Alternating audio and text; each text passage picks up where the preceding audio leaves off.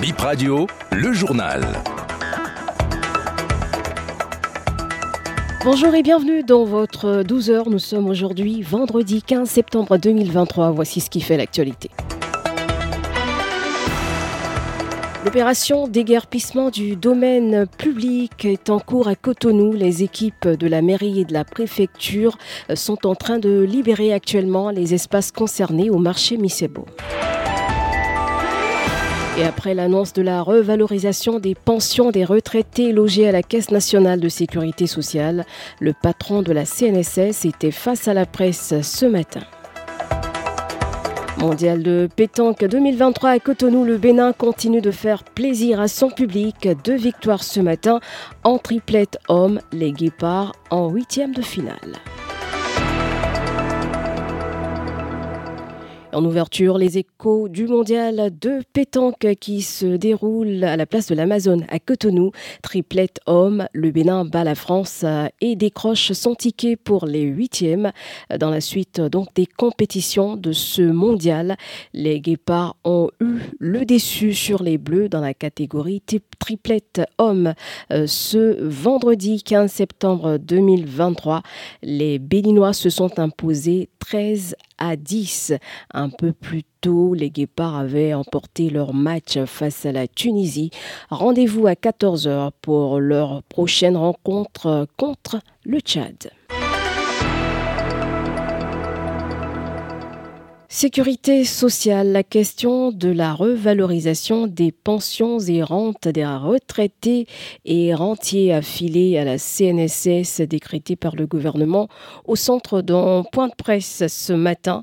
Le directeur général de la CNSS assure les retraités de ce que le rappel de, des neuf derniers mois euh, sera fait et rendu disponible dès la fin de ce mois de septembre. On écoute Apollinaire Tien directeur général de la Caisse nationale de sécurité sociale. Les choix opérés par le gouvernement visent à impacter davantage les petites pensions et à maintenir le pouvoir d'achat des pensionnés et rentiers. La direction générale de la CNSS rassure tous les bénéficiaires de cette décision que les dispositions sont prises pour sa mise en œuvre diligente. Elle s'engage ainsi à liquider sans délai les droits acquis par ces pensionnés et rentiers et à les mettre en paiement à la fin de ce mois de septembre 2023. Les services techniques de la CNSS sont instruits et mobilisés à cet effet. Il y a lieu de rappeler que les pensions du mois de septembre 2023 sont déjà mises en paiement. Donc les pensionnés constateront les rappels induits par cette mesure au titre des neuf mois échus à la fin de ce mois. Les occupants des trottoirs et des terre-pleins centraux en ce moment déguerpillent au niveau du marché euh. Ce sont les équipes de la mairie et de la préfecture qui s'en chargent depuis ce matin. Et avant le démarrage de cette opération, nous avons rencontré quelques personnes concernées par cette opération. Je vous propose de les écouter. Moi, je vends de la tomate. Je vais devoir devenir une vendeuse ambulante si on nous dégarpille. S'ils peuvent nous permettre de revenir rester ici un moment après la vente, ça va nous aider.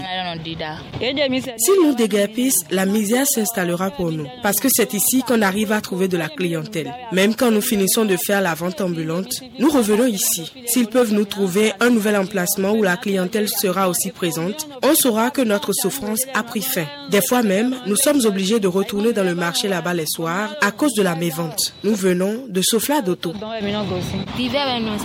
J'avais une grande boutique de divers au marché Saint-Michel. Mais à cause de la mévente, j'ai dû commencer par vendre de l'orange pour nourrir les enfants. Si nous déguerpissent, qu'allons-nous manger? Que les autorités nous aident? La rentrée scolaire est proche. Nous n'avons même pas encore acheté les fournitures pour les enfants.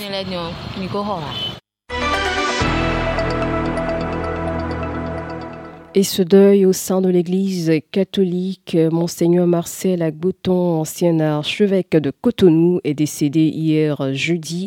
Il est mort dans sa 82e année à Porto Novo.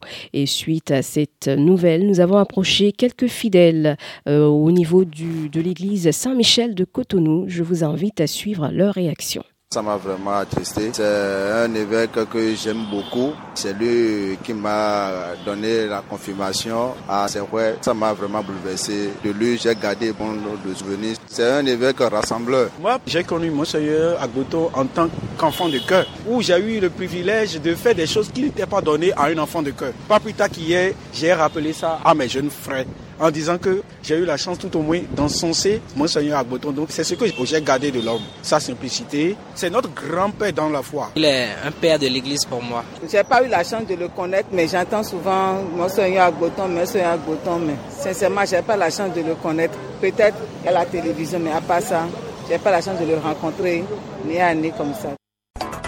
Et voilà, c'est la fin de ce journal. Merci de l'avoir suivi.